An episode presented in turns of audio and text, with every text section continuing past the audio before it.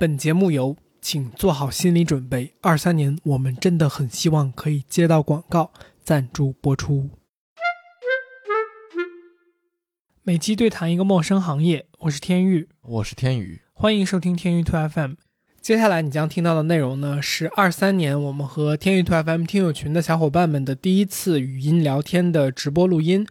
那我们一起聊到了天娱 Two FM 的一些制作的趣闻、思路和经验，例如我们是怎么找嘉宾的，天娱 Two FM 有没有什么创作的瓶颈等等。那话不多说，我们直接进入主题。那我们要开始吗？现在已经过了三分钟了。哦哦哦，现在哦哦哦哦哦，人挺多的。我我这边的那个 列表一直只能显示前五个人，我一直以为这个会议室里只有五个人。好吧，嗯，好，那我们做一个介绍。Hello，朋友们，我是呃天宇 Jack，我是天宇大白，对，我是有头像的这个，他是头像是大白的这个，这听上去怎么像一个对口相声的开场？你你接话接的这么快，就更像了，朋友。呃，对，然后那个呃，这个应该是我们第四五回、五六回听友群活动了。然后，如果之前来过的朋友的话，大家就放松，呃，不用很纠结，就是什么时候该开麦，只要那个大家不互相起冲突，然后抢话什么的就可以。行，那我们就先说第一个，这个呃，讲讲如何邀请和结识嘉宾。我我觉得我们其实呃，老听众对这件事情了解的比较多一点吧，啊。我们一般邀请嘉宾或者说结识嘉宾是一个，呃，就是看自己想对什么话题或者对某一个具体的人感兴趣。如果这个人是一个呃内容创作者的话，就是我们可能就会一般是看过他们的内容然后呃基本上就会主动在他们的这个社交平台上去发一封邀请函，然后去基本简单说明一下我们是谁，做什么的，为什么想跟他们聊天儿。然后这样子啊，我们基本上在呃大多数情况下都会得到回复，然后其中大概有一半的人会最终跟我们做做成节目，大概是这样的一个情况。所以说，嗯，相比于这个节目刚开始，如果有很元老的听众的话，我们那个时候的嘉宾可能更多还是自己身边的认识的人和认识的人的朋友们，就是一个所谓朋友圈的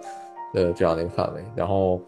呃，现在越来越多的嘉宾是我们不认识的了，嗯，然后呃，比较说到这个，就顺便再说一个比较有意思的事情吧。我觉得他虽然不是那个嘉宾那个问题列表里录制比较有意思的事情，但是我我现在想起来觉得挺有意思的一个内容是，就我们很多嘉宾其实是一个介绍一个的。然后之前我看那个在我我忘了是在那个听友一群还是这个罗德岛群，有人问说，这个为什么有认识这么多？生物方面、神经科学方面的这么一些学者，那就是因为大家一个介绍一个，然后我们就认识了一大堆。嗯，基本上就是这么一个情况。我们是，呃，最开始是是谁介绍的邱博士来着？我有点记不清啊。那个 Mona，对，所以 Mona 也是一个，就是之前嘉宾介绍，所以这个链条是最长的，挂了可能四四五轮了。对，就是大家会也推荐其他的朋友们给我们认识，让让他们来上节目，我们也当然也是非常感激。所以就是能有幸和这么多神经科学方面的老师去聊天，嗯，我觉得这个是今年比较有意思的一件事情。对，我觉得可能简单说的话，就是呃有几种吧。刚刚大白说的一个就是我们本来就认识的朋友，或者是。呃，这个这个比较怎么说有联系方式，但是不是很熟的这些，我们觉得有意思的人。然后还有就是，呃，这个节目有一点体量之后呢，你就可以去比较这个呃冷的去和之前不认识的人发什么私信啊、邮件啊去结识。这个我们之前倒是也提到过，就是我们会准备一个呃大概的方式，就是去一方面是介绍我们的节目，然后还有一方面是会去考虑一下这个嘉宾可能会。在意哪些问题？比如说他要付出多少时间，付出多少的这个精力，然后录制的大概状态和环境是什么样的，把这些东西都表达清楚，然后去和嘉宾做一个沟通。这样的话，整体来讲成功率还是都比较高的。然后还有一种情况就是刚刚大白讲的，就是嘉宾带嘉宾这么一个状态。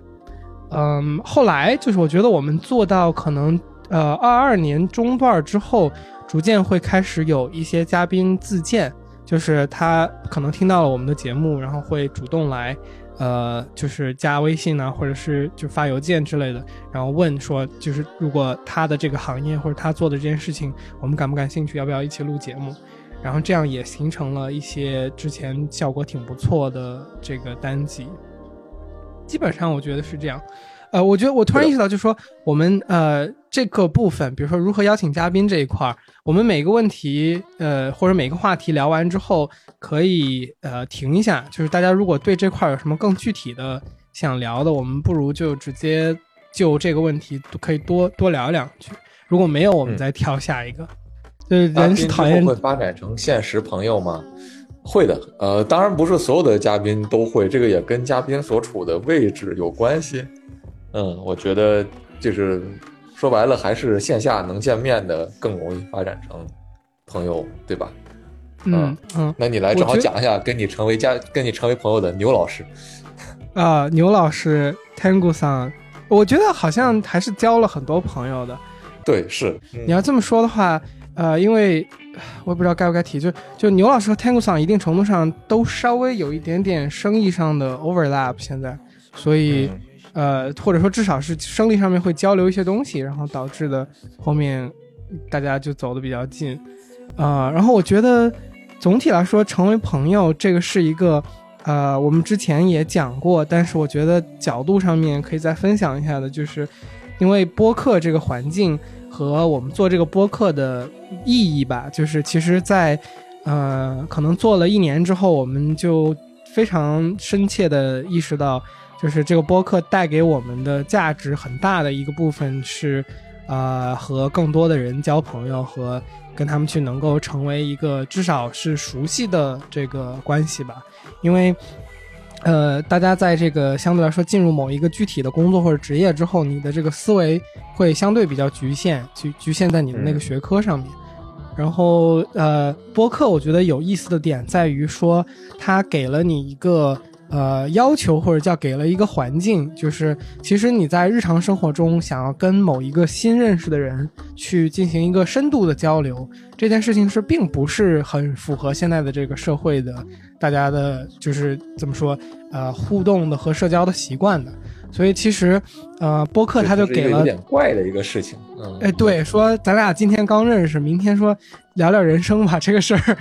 其实并不合适。所以就是播客它的有意思的地方在于，如果我们决定要录制了，其实呃，嘉宾们就是有了这么一个呃录制的环境之后，大家默认的是这两个小时我们要进入这么一个深度交流的状态。然后这个其实，在日常生活中是挺难得的。我觉得也是因为这个状态，一般，呃，聊这两个小时、三个小时下来之后呢，大家的关系或者说互相对互相的了解，其实甚至是比，呃，普通的在某一个饭局或者是啊某一个活动上认识的这么一个朋友要来的更深的。虽然可能绝对的相处时间没有那么长，所以我觉得这个可能还是一个挺有意思的事情。嗯，然后这个一天，这位朋友刚才问第一个问题的朋友后面有补一句，就是说有效的扩宽了社交圈嘛？我觉得这个答案当然是肯定的。就是其实刚才我还想说的是，大家对朋友的定义是什么？这个事情可能是可以讨论的。但是扩展社交圈的话，我觉得是，嗯，相对比较可以确定的说的是，呃，yes，就是我们。扩展了一个社交圈吧，至少说建立了连接之后，你有类似的好奇或者问题想要聊两句的时候，知道你你知道有谁会可以回复你，帮你解答这些问题。然后呃，Emma 问的另外一个问题是，最近想聊的话题的启发主要是什么来源？比如说最近的热点事件？问号。嗯，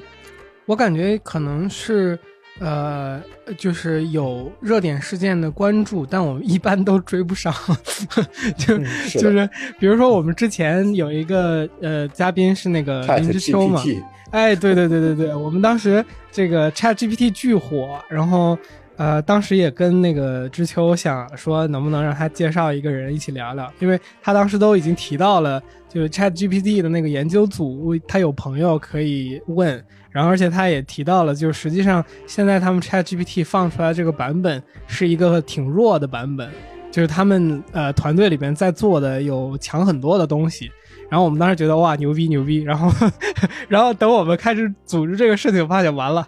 Chat GPT 已经上过几遍首页了，在小宇宙这个平台，在各路节目的，对，就是也可以吧，但是就是就是单纯说，如果我们管这个事情叫热点事件的话，呃，我们感觉一般效率都是有点低的。我感觉天朝 FM 一般现在安排节目的周期大概是在。一个月左右吧，差不多吧，就是因为我们是两周更一期，基本上我们可能现在大概知道两期之后左右的情况是什么。就是简单来总结一下，就是我们一般追不上热点。嗯啊，对对对，哦，还有一种就是呃，大白刚说的，就是我们自己也会去这个消费内容嘛，平时去不管是看 B 站啊之类的这些社交媒体的呃视频之类的。所以，如果看到我们有兴趣的 UP 主或者是这个 Blogger 什么的，我们可能也会主动去联系。所以感觉就是一个兴趣热点和哦，包括就是嘉宾介绍嘉宾这种是比较随机的嘛，可能正好有一个合适的人，所以是几个不同情况的一个混合。在这个上面，我觉得不是特别有一个绝对的规则和技巧。我觉得可能呃方向上来说。天娱团 FM 后面的呃方向，这个应该之前也分享过，就是我们未来的目标是说，我们的嘉宾只要我们把名字说出来，你就没有理由拒绝去听这一期节目。所以我觉得这个后面我们就或者说换句话说，就是我们真正认为重要的是人是嘉宾这个人，而就是领域和行业是这个人的一个话题点。我觉得可以这么去。理解，我觉得我们是怎么看待这个节目的？嗯，那我就再接着读后面的 chat 里面的内容了哈。小薇 Venus 说：“这个会考虑以后做视频吗？这个，这个是现在视频其实是已经有了的。这个虽然不是每期都有，从第五十九期开始，我们就会在 B 站还有 YouTube 上更新这个视频版的这样一个播客。但是现在因为我们这个生产力的。”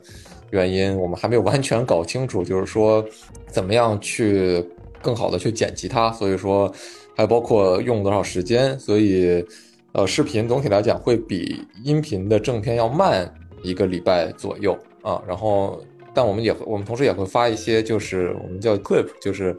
呃一些短片的片段，就是来自于播客里面的内容啊，也是会更新。所以，如果大家有兴趣的话，也可以在 B 站和 YouTube 搜索“天娱兔 FM”，就可以看到我们的视频。对我们觉得现在的状态，就是我们没有在音频节目里边提过，呃，我们开始做视频了。我们可能在听友群里边或多或少提过一点点这个事情，但是没有很多很集中的去说这个事情。主要是因为我们其实觉得这个事情是一个优化过程，还没有非常。呃，好的，找到一个我们自己觉得完全满意的状态吧。然后可能这个需要一段时间，我估计可能再过几个月，我们会在这个音频频道里边更新的时候，就是明确说一下我们现在有视频。对更多陌生行业了解有助于我们自己创业吗？啊，有，而且呃，我觉得不只是帮助创业吧，其实嘉宾后来开始聊能不能合作生意的也挺多的。对于我来讲，因为我不创业，所以就是做一点文化方面的研究吧，然后会听到更多的各个领域的从业者谈他们的想法。我觉得是比一个就是你只有局局限在学术圈内部讨论来的，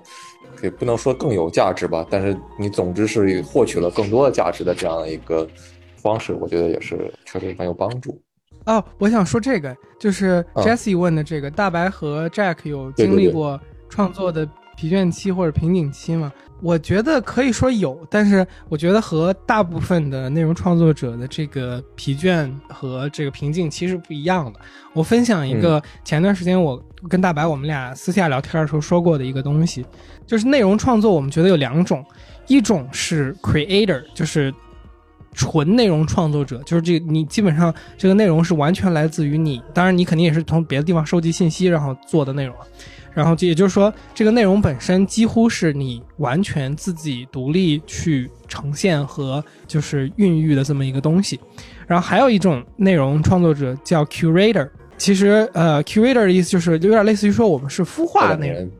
对对对，天元 FM 其实是一个 curating 的过程，就是我们的角色是如何让嘉宾更好的去讲出他的内容。当然我们肯定呃在里边会尽量去提供我们的价值和我们自己各自行业或者说各自背景对这件事情的理解。不管是说就是总结嘉宾所说的，也是还是我们从自己的角度觉得有趣的地方去发问，但是综合来讲，啊，我们不完全是自己在创造内容，就是我觉得我们的创造更多的重心是放在怎么能够更好的激发和孵化这一期内容，而激发就来自于就是怎么去和嘉宾交互，让他去把他真正有价值的东西展现出来。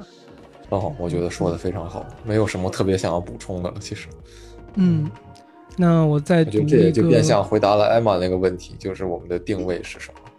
觉得定位其实也是一个，其实刚才 Jack 也说的差不多了，是一个基本上是一个就是 curator，但是我们一定程度上其实也有自己的这样的一个存在在里面嘛。当然，就你可以说每个每个策展人都有他的存在在他的这个展览里面。嗯，我觉得可能，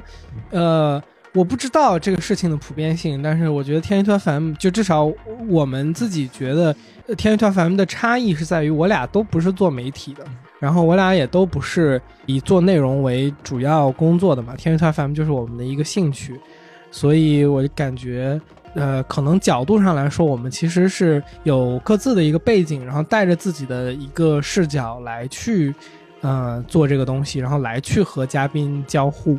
然后我觉得单纯做内容的话，可能就有一点点局限。但这个话我不敢说满，我感觉有 容易被骂。但是就是呃，我感觉就是有有其他的东西的时候，怎么说？就是不同的领域之间，当你找到它的共同点的时候，就是那种 on the same page 的感觉，是能够很好的让你和嘉宾都获得价值的一个方式。所以我感觉这个。也是挺好玩的一个点。那我稍微补充两句吧。我觉得我的那个理解跟 Jack 还是稍微有点区别。就是我没有，我第一没有觉得自己不再做内容，第二我没有觉得任没有任何人不在做内容。我觉得一定程度上，大家其实都在做所谓媒体或者内容，只是说当你把它发布出去，然后。呃，我们其实说实话，你算有一定的这样的体量，在这种情况下，你会更加意识到说自己明确的在做一些什么东西，它有一定的影响力，要不然大家也不会坐在这里听我们俩在这在这扯闲篇儿，对吧？那但是其实我们日常生活中，呃，自己的无论是微信也好，微博也好，呃，还有其他的一些生活上的东西。其实，你你都在和媒体做交互，而且媒体这个概念本身也是，它不等同于你现在看到的这些社交媒体或者只是电子信电子化的这些东西，它的这样的一个历史和对我们的影响，其实也是，就是说有有有它更传统的一面的。嗯，我感觉你说的这个就是，嗯，呃，每个人都在做媒体这个问题，首先我百分之百同意，但我感觉点在于说。当我感觉去讲说，呃，在做内容和不在做内容的时候，当然“内容”这个词儿本来也是相对来说比较新的一个词儿，它的就是意义和定义的沉淀，我觉得可能还是有局限的。但我想说的是，我觉得它的前提假设是你呃幻想的那个用户的体量不一样，然后你的行为就会不一样。就比如说我们一对一的去交流的时候，或者是像今天。这个呃，就是人不太多的情况下的交流方式，和当我们去考虑，嗯，做一个可能会有一万人或者是几万人听的一个东西的时候，其实你的思维方式是不一样的。就是我如果想把一个东西，比如说给一个人讲清楚，其实比，对吧？就是当我假设这个用户群体是几万人的时候，那个是不一样的状态。所以我感觉。做内容和每一个人自己在日常中生产的内容，还是在思维模式上有挺大的不同的。嗯，OK，我们回到问题聊天这边，未来要走商业化的计划吗？啊，我觉得会吧，但是我觉得，呃，从我们的角度是，就天一图 FM，我们其中一个做它的点在于，我们对于就是这种原创内容的传播和增长是。呃，很有兴趣的。大白研究这个流行文化，在就是这个人文这边。然后我自己做做点小生意这个角度来讲，我之前接触的，呃，可能更多的都是这个 paid media，就是采买的流量或者叫采买的广告。对对对对对。所以就是对于流量的和内容的自然传播，就是你用呃有价值的内容来获取吸引就是用户的这个。媒介我们本身很感兴趣，而这个媒介，呃，去获取商业的收入，呃，它就和一个生意一样吧。我觉得，就是你当你有收入、有流水的时候，啊，很多事情是可以以不一样的方式去操作的。就是比如说，我们现在的时间和能投入的精力，对吧？可能能做到现在这个状态。但是，假设我们想一周做一期节目，而不是两周做一期节目，或者是我们想。比如说，现在今天我们正好跟大橙子还聊到这个问题，就是，呃，比如说我们现在的视频版本要不要配字幕？那这个就是一个时间精力投入问题。那如果我没有流水，没有收入，这个事情这个账是算不清的，就是纯投入。但是如果有流水，有商业化的进账的话，我就可以算，啊，我的流水进账是什么，我雇人的支出是什么。这样的话，整体来讲，这个业务我觉得才是，呃，进一步的去理解，就是原创内容整个它，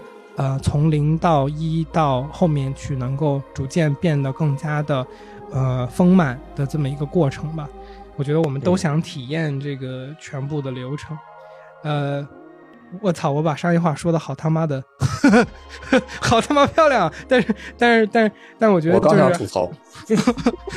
但是，但是确实是这么想的，就是这个不是，我估计也不是什么大钱，就是这个播客，可能后面做视频，如果呃弄得比较大一点，或者是到就是我我刚刚讲的就目标希望的那个状态，就是如果嘉宾是提出名字，大家就没有理由拒绝去听一下的那种状态，可能会吧，但。不着急吧，我觉得从当下的角度，我们对商业化的想法大概就是这样，就是去要去理解，就是商业化的版本的阶段的内容，呃，这么一个组织是什么样的。嗯，是的。呃，表达的艺术，我也觉得我表达的好艺术。确实，嗯。呃，OK，一期节目耗多长时间？啊。我我我有一段时间没有准确计算这个事儿了，然后如果叠上我跟在阳的时间的话，我估计量级是在，呃，如果录制什么的也都算上的话，我感觉可能二十个小时，差不多吧，感觉就是反正大概是这个数量级，具体的数字。最近确实没计算，以前差不多也是这个数量级，嗯。嗯嗯，就但是可能就是分开了吧，就是就是就是分摊到了，对对，更多人身上身上，对，哎，不过我感觉这个其实越往后做，嗯，第一个是可能我们新呃合作的嘉宾，大家更多这个公众演讲的情况，就是和呃次数变多了，然后还有一个就是我们自己呃讲话变多了之后，其实需要剪辑就。口癖呀，或者说非常言之无物，然后那种极其废话的废话，我觉得是比之前少了。所以其实要动刀子的比例，比之前其实能看出来变少的。对，就是当你优化了各个环节之后，同样的时间会可以做更多的事情。所以说，虽然同样是啊投入二十个小时在这档节目上，它的成品会比之前一年前要多一些，嗯，大概是这样的感觉。我希望吧，这个话可能不适合我们自己说。这成品是不是比一年前好？这个，这个，我只是说比一年前多哎，没说比一年前好哎。好 好，OK。好奇一下，团队成员是如何组成的？突然一下有好几个新问题进来了。呃，都是老朋友嘛，组队时有遇到困难嘛？嗯，现在团队是四个人，就是我 Jack，呃呃，Allen 和在阳。是更早在听就加入听友群的朋友们会知道，更早的时候是三个人，就是呃我天宇和呃 Allen，在阳是我们最近两个月三个月招募一起合作的一个剪辑的伙伴。我们当时是有发一条消息，在我们能呃 reach out 的各个地方去招募一个剪辑师，然后我们经过了一些筛选和审核，还有面试。之后，最后决定跟戴阳合作。戴阳的表现也确实非常令我们呃满意，所以说没有 遇到什么困难。然后我跟天宇和艾伦都算是老朋友了，所以就这个就没什么可说的了。嗯，对，呃，新朋友可能没听过，就是我跟大白是认识，今年是不是已经超过十年了？去年好像是一年。嗯，对，对对对，认识时间很长了。哦，然后有一个问那个考虑在主线中穿插几期生活闲聊什么的，其实我们有，是那个 我们有一个系列叫就扯两句，但是目前为止更 就更了两期，一共 这半年更，半年一期，对对对对对对，就是会考虑，就不是说会考虑，我们也想搞这个事情。第一个就是说，我们觉得精彩到能呃拿出来讲的故事没有那么频繁发生。其次就是说，确实就是以现在我们时间投入的状态来说，去做很多这个不是特别的，就是容易。因为毕竟刚刚说，如果一期节目就算是就我们两个，啊音轨这个剪辑稍微容易一点，估计也整个处理下来要有个十个小时的投入，所以没有那么的容易。因为其实我们到目前为止去比较。在这节目上的投入是的一个死线，就是绝对不割，就是从发这个节目到现在，我们没有任何一期割过，呃，但是其实做到这件事情就费了挺多劲儿了，然后，然后这种就是穿插进来的这个闲聊的长节目，我们有能力的时候肯定是想做的。如果有足够这个忠实的听众，会发现大概有那么一到两期节目，我是不在或者中途离场了的。其实，因为我实在时间上没有办法，所以这个站才是真正的厉害。那个谁那期啊，应该是大成，大成的那期是我阳了三十九度的时候做的，那天我他妈都要死了，我操！那个开头呃和结尾的那个制作是发着烧做。呃，我们会在嘉宾提问题时会提前预热吗？呃，也会，也不会。就是虽然我会经常说这个取决于这个东西的定义是什么，但是确实是这样。就是 我们现在也可以简单跟大家讲一下，就是我们一般会，呃，嘉宾连上线之后就开始录制。我们会可能最开始就是会开始闲聊，然后聊到某一个点，我们大家都觉得说这个问题可以跟。正式的比较接近了，或者说我们可以在正片里留了，那就接着往后顺着聊。所以其实它什么地方是预热，什么地方是正式开始，它取决于我们录完了之后剪辑的时候那一刀切在哪儿。嗯，对对对对对，是的，就是我我们这个预热相当于是一个比较漫长的过程。就一般我们是只要开始这个接通这个视频电话，呃，就直接点开录制，然后我们就就跟嘉宾说，咱就闲聊。聊到什么时候觉得正好是正题了，我们就把前面的咔掉就完了。哦，如何看待目前品牌方下场做播播客栏目？什么样的品牌方或创始人更适合做播客内容？我觉得这是一个非常有意思的话题。我怎么看待？我觉得是一个很有意思的尝试吧。这句话当然说了，听着上去是像句废像句废话，但是我我觉得它更多的有趣的点在于播客。这个整个大的环境虽然这些年一直在增长，但是相比于视频和其他赛道来讲，还是比较小众的这样的一个，呃，其实一定程度上偏精英化的一个圈子。然后品牌方都开始做播客栏目，其实我觉得一定程度上它是一种更呃偏向于对市场宣传的一个策略。相当于完善一个自己已有的用户群体对自己品牌忠诚度的感觉吧。我个人是目前粗浅的这样认为的。嗯，我感觉这个事儿不是一个就是很复杂的讲一遍的事情。我觉得这个和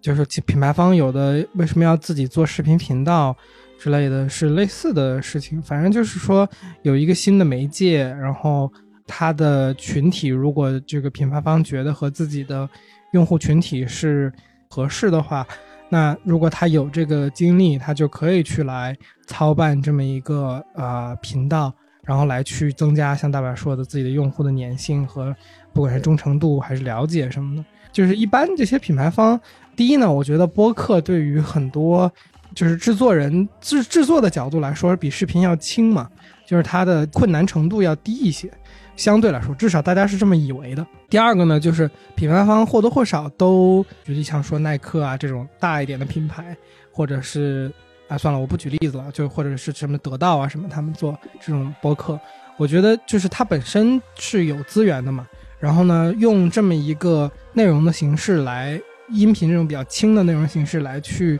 呃，撬动它已有的资源，然后来在一个新的内容媒介下。早一点占一个坑位，我觉得这个是一个比较划算也比较容易做的一个决策，所以我觉得就是会越来越多。嗯，行，我先说到这儿，大白你说，sorry。嗯，没有，我刚才其实就是想补充一句，我觉得就是也是从商业化的角度来看，其实对于一个品牌方来讲，做一个播客的成本其实蛮低的。嗯，特别视频，其实一定程度上也是一样的。它它如果很多，当然这个也跟做的好和不好、投入多大精力本身有有不可分割的关系。但是，对于大多数品牌，特别是播客来讲，你真的不需要太多人，可能几个人，啊，每个人几千块工资，对于一个品牌来讲，可能真的不是一个很大的开销，它就能有一档节目出现在这个平台上。那如果做得好的话，它何尝不是一个就是一本万利的事情？对，而且。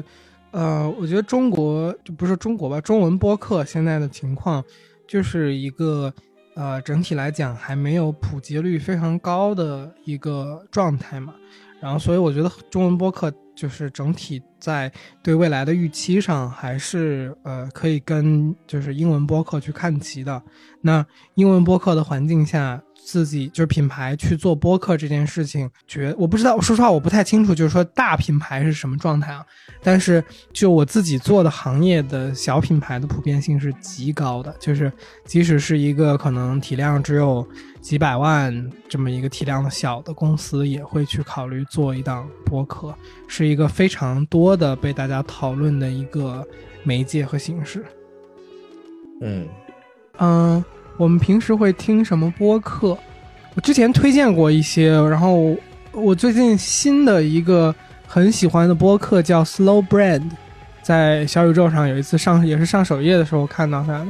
我还挺喜欢他们对品牌的一些结构和分析的。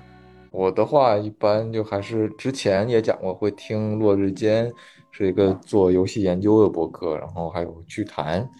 啊，也是，就是会，我觉得聊一些比较有意思的话题，人文方面的吧，嗯，然后还有呃呃，新锐电台，一个绿绿的标签。包括我最后说一下，呃，推荐 Lex Friedman，上次也说过，如果你能听英语的话，嗯嗯，然后听友群的建立，我觉得这个事儿，其实我跟 Alan 每周会专门花时间聊这个事情，这个。我首先我觉得一个大的就是分享，就是说这个东西如果你不运营，呃，是会很凉的，就是一定会凉的。其次就是我觉得我们做的有多好吗？我 我也不觉得，不觉得。所以对，所以所以应该交由大家来评判。对啊，所以我觉得我们也没弄得多好这个事儿，只不过就是我们意识到了不弄是不行的。我我们其实想过不少东西，然后但是最终我觉得。非常这个可能没什么新意的说，这就是一个时间投入问题。就是如果你愿意花时间去假设啊，你一天花个一个小时到两个小时在听友群里边去，呃，作为主播跟大家发言交流，你这个听友群肯定是活跃的。但是如果你的时间有限，比如说你一天能够分到这个上面的精力是碎片化的，可能是比如说最终总结下来十分钟、二十分钟，如果是这样的话，就会比较难。它就不会那么的热，然后我们现在在尝试的就是在听友群里面和大家在一些时间节点去做一些活动嘛，比如说咱们周三现在会分享音乐这个事情，呃，然后 Allen 上周在呃罗德岛那个群里面说了一下，我们要不周二可以分享那个呃影视剧，但说实话，我我觉得影视剧可能有点难持续，这个我觉得一周可能就两周三周就很难了，然后音乐这个东西，我觉得可能相对还好一点。在这种活动的运营上面，我有一个经验，就是尽量坦诚一点，我觉得反而效果会好。就比如说，呃，如果我觉得这个活动办不下去了，我现在倾向于跟大家说，大家如果不发的话，这个估计办不下去。就是我觉得这样反而会，大家如果真的有兴趣的话，这个就能办下去；如果没兴趣的话，他本来也就该死这个活动。呃，然后我其实特别感兴趣一些其他播客方面，呃，就是运营方面的事情。正好这个，呃，Carbon Pulse 这位朋友在这，我能不能反问你一个问题？就是我刚才点进去这个你们的百无禁忌这个播客，啊，我觉得呃很有意思。然后我我特别想问的一件事情就是说，你们怎么定义这个 season，就是这一个季度的事情？因为我看很多播客会有更很多的季度，这个。对于我来讲，其实是挺困惑的一件事情。就困惑不是负面的意思了，我只是不知道为什么要这样操作，所以想听你聊一聊。然后另外还有就是，我看你们也是会做时间线这个东西，你们觉得重要吗？Hello，小伙伴们，不知道你们有没有听到我？Hello，你好。Hello，天宇大白，我真超喜欢你栏目。我们在没做播客之前。最早潜伏到你们听友群的，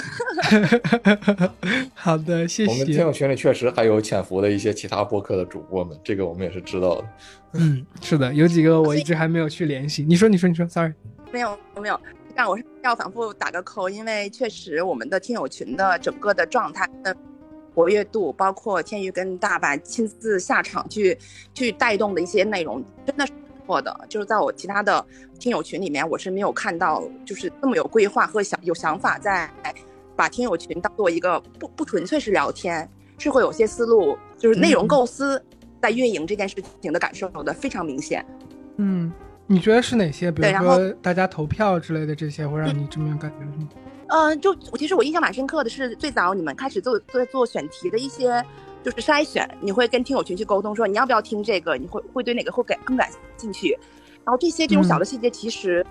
嗯，我是在这边第一次看到的。OK，啊，这个是真的，可能我我潜入的听友群还比较少吧，所以我还觉得 蛮有意思。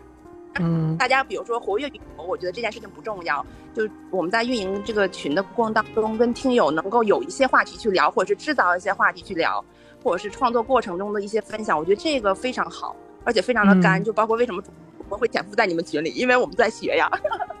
别别别别别，不敢不敢。杰基，我们是不是也应该去潜伏一些其他播客的群？可以可以，我觉得是一个计划，二三年去做一下，写到我们的那个 SOP 里面吗？可以。对，刚才时间线的话题吗？呃，时间线和就是比如说大白说是怎么分季，就是为什么要分 season，然后这个 season 的分的逻辑是啥？呃，可能这块我们我们在做百无禁忌的时候，确实有一点自己的想法啊，就关于这件事情的。第一呢，就比如说，呃，分析这件事情呢，因为其实我们 Carbon Pulse 是一家女科技公司嘛，其实我们的产品还没开始上市，只是说非常早期的这轮刚开始孕育整个项目，所以呢，我们创始人本身，因为我们想服务的更多是偏女性嘛，而且我们自己也是女性。其实是有很多话题，而且播客内容其实女性听众和女性话题天然的会感觉会更热一点。嗯，所以呢，当时我们做《百无禁忌》第一季的时候，其实更多的思路是想把我们自己先展开，所以我们会聊很多跟自己有关的事情，跟自己经历有关的事情。然后这样的话，人会干的嘛，就大家其实是聊不下去了，就没有什么可说的了。后期，所以呢，我就把《百无禁忌》说的运作思路往。嗯，听友重创的概念上走了，所以你看到我们第二季的时候，是有两个新的年轻的女生主播进来的，嗯所以呢，我们索性的就开了第二季。那第二季我们也会有些定位，就比如说我们可能会聊偏年轻化的女性话题。所以说，你看现在小女生就会比较关注谈恋爱，比较关注什么呃成长呀，确实也比较火。对对对，所以你看到就是我们第二季的时候，是因为有了新的主播，这两个主播其实是我的听友，然后我们在线下的上也见过面。聊得非常好，他也特别有兴趣说，也希望能在百国经济这样已经搭好了一点点小小基础的平台上做些内容，比他自己去零零创作，然后没有人收听，没有人跟他互动，他的感受会好很多。所以呢，我们当时这个窗口打开了。我希望百无禁忌虽然是，呃，类似有点像品牌播客吧，但是我不希望它是那么有所谓品牌感的，所谓营销感的。嗯，内容我更希望的是它是一个公益的平台，就类似于像我们在做开源社群一样，大家来的是有一个共同的目标，然后来互助来去做一些内容。所以呢，嗯我就把开源的状态的感受放在播客的整个的运作思路里面。所以说，我们就是按照这样的逻辑去分析。可能接下来我们会还会有其他的主播会进来，比如有的小小姑娘，她可能因为某些原因，她不能再继续做主播了，或者是她自己去开了自己的栏目，那我们非常欢迎还会有新的主播进来。所以呢，我们其实是按照这种思路再去做每一季的规划。是按照主嗯播的个性来做季的规划，而不是说百无禁忌是什么，我们针对这件事做规划。嗯嗯嗯，有意思。真的特别有意思。嗯我之前觉得做季这件事情的 主要的价值，一个就是说，呃如果你做的内容是那种有可能这个用户会疲惫的内容的话，你把它分季，这个一个是给你一个迭代的借口，一个是就是你中间有一些空档期，相对来说，不管是从制作的角度上，对对，还是从用户的那种就是叫什么 FOMO，就是啊、fear of missing out 上面，它都可能会激发一些对对对粘性。然后还有一个，我觉得最主要的，其实分季的，我觉得它的价值其实是冠名，就是后面商业化的话，就你每一季有一个冠名商，这是一个非常呃常见的做法。但是如果你不分季的话，这个事儿就比较难以去呃执行，对吧？就是你你怎么从哪个点为啥要换，对吧？就分季就比较容易去划分这个东西，你跟品牌方谈也好说，就哎，就我们这一季冠名是多少多少钱之类的。这个是我之前对分季的一个想法，嗯，但我觉得你的角度也很有意思，就是它是一个，其实也是切入点和节目的，就是每一季会有一个差异化的方式去做这么一个分季，嗯，是的，挺对好玩，的。可能是我们创的线吧，就等于说，即即便我们会邀请嘉宾，会去聊事情，但是总觉得，呃，身边的嘉宾或者是自己还是会窄一些，所以我们连着主连主播一起轮着走。嗯嗯，嗯我觉得其实你说的这个点，跟我跟杰基最开始打算请嘉宾的思路是类似的，就是我们 说白了聊了十期节目，发现没什么可聊的。我们俩说的话就是思路，就是这个思路。自己平时聊天的话，你就聊聊日常的东西，你日日常的你的生活是总有点新鲜事儿可以聊。那你要上节目的话，我们又不希望做一档就是纯闲扯、纯自嗨的节目，说实话，那嗯你你总有穷尽的那一天，呃，聊不下去的那一天。请嘉宾也是希望就就带着嘉宾也带着我们一起去感受一些新鲜的东西。我觉得其实我最大的担忧就是，大白说你你说的那个就是思路的问题，就是我们思维方式这个东西相对来说是，你可能一年变一回，你迭代就从个个体来讲，迭代速度已经非常快了，但是对吧？就是如果你每周两周做一期节目，我都能想象。我听一个人的东西，就是假设我是我自己的听听众，然后我听个比如说五期，我大概就能知道这两个人的思维模式。那遇到一个新的问题，呃，我可能都不需要听他说什么，我从他的那个思维角度大概也能猜到他要说什么。这个我觉得是一个非常大的问题。单纯就是说话题，我觉得可能可以用某种技巧来或者 SOP 来解决。就是我觉得就是创作者都会碰到这个问题，所以这个一定是有解决方案和大概的一个思路的。但是我觉得从节目的生命力的角度上来说，那个反而是一个我觉得更不可解的，因为自我迭代这个事情和思路的改变这个事情不太好用 SOP 来改，而且就算能改，也未必对个人来说是个好事儿。正好聊到说这个播客迭代，然后有可能主播会出去做别的节目之类的。呃，我自作主主张的给 Allen 的播客打一个广告吧，杰基麻烦啊配合我一下。好嘞，好嘞，好嘞。呃，我们的那个运营，大家加到群里，第一个见到的朋友是我们的运营伙伴 Allen。其实他是一个街舞大佬，然后 Allen 也有一档自己的节目，最近刚开始制作，啊、然后叫做无厘头，舞是跳舞的舞，这是 Allen 自己自己制作的一档节目。然后节目的大体的方式，其实熟悉我们节目的听众会觉得挺熟悉的，因为确实 Allen 对我们的思路掌握的也比较清晰啊。然后如果感兴趣的朋友，也欢迎去订阅一下。那这部这部说一下赞扬，嗯、赞扬叫什么？第、第七次浪潮是吧第七？次浪潮，嗯，对我们剪辑师的节目在这边。在阳的节目，其实，在虽然在小宇宙上不太火，但是在其他地方其实还是挺火的，有一些流量的。嗯，艾伦的节目刚刚起步，大家多多支持一下。嗯，对对对对对，在阳艾伦做的是街舞话题，在阳做的是应该是电影为主的话题。嗯，然后网易应该是他的主要的渠道呃平台。嗯，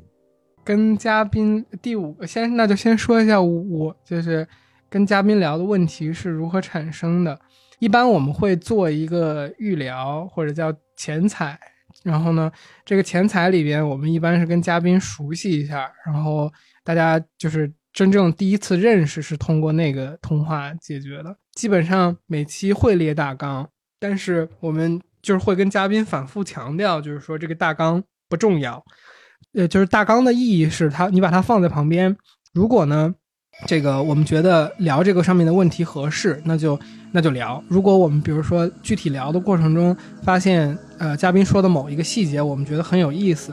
啊，可能我们就会追问，然后这个追问可能就直接延续到 甚至节目结束了也是有可能。所以就是会列会列提纲，会做准备，会沟通，但是这些东西在我们的角度，我们觉得最重要的是。就是聊天的时候的那个自由的氛围，就是他真的是聊天儿，这个是非常在对天天 FM 这个节目来说，我们觉得这个是会非常重要的。两位采访了这么多大家，很好奇两位的采访过程中自己的体会和感悟。我就呃刚才也说了，基本上我们的最大的感想就是说，这个其实不是一个采访，它是一个我们聊天儿的过程。我我觉得就是这个这个区别其实确实是重要的，就是大家处在一个什么样的。态度上去对话，当然有的时候，呃，说是聊天，可能也没有那么轻松。说实话，就比如最新的这期节目，大家可能很多也都听过了。嗯，我们面对陈教授这样的一个，确实是可以称得上是大家的一个知名学者的时候，说不紧张、不尊敬，然后没有一些距离感，不可能的。